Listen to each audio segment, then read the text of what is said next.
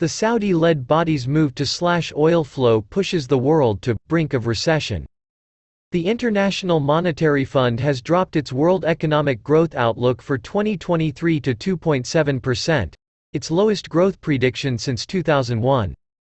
Energy. Radio caller says he's waiting to be cut off. The world has been pushed to the brink of recession following OPEC's decision to cut oil production from next month. Experts have warned earlier this month, the Organization of the Petroleum Exporting Countries, OPEC, and their allies, including Russia agreed to slash output by 2 million barrels per day, BPD, just ahead of the peak winter season.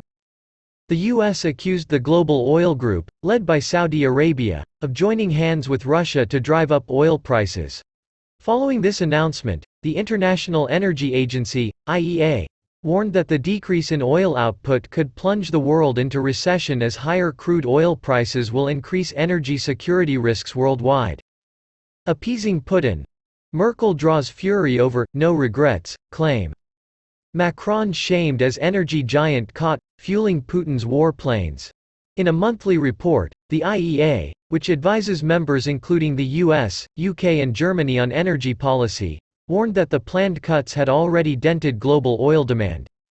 They wrote, the OPEC bloc's plan to sharply curtail oil supplies to the market has derailed the growth trajectory of oil supply through the remainder of this year and next, with the resulting higher price levels exacerbating market volatility and heightening energy security concerns.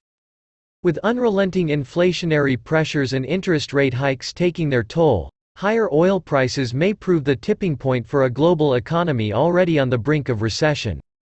In a statement following OPEC's announcement, the White House said that President Joe Biden was disappointed by the short-sighted decision, White House Press Secretary Karine Jean-Pierre saying, It's clear that OPEC Plus is aligning with Russia with today's announcement. The IEA added that even after the demand of oil falls, the massive cut in OPEC oil supply would sharply reduce countries' ability to replenish their stocks next year. A spokesman for the RAC Motoring Group said the reduction announced Wednesday would, inevitably, lead to higher oil prices, forcing up the wholesale cost of fuel. Simon Williams said, The question is when, and to what extent, retailers choose to pass these increased costs on at their forecourts. The cut announced by the OPEC and its allies marks the biggest reduction by the group since the height of the pandemic in 2020.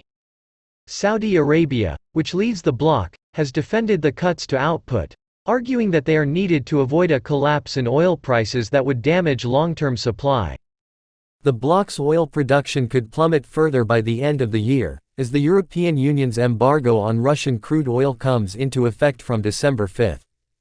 Next year the IEA predicts that Russian oil production will fall to an average 9.5 million barrels of oil per day, down from 10.9 million barrels of oil per day in 2022, with the sanctions playing a role in the production cut.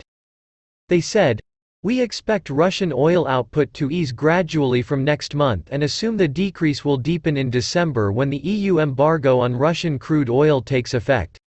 The agency warned that Moscow could slash its output further if they fulfill their threat to cut production if the West imposes a price cap on Russian oil exports.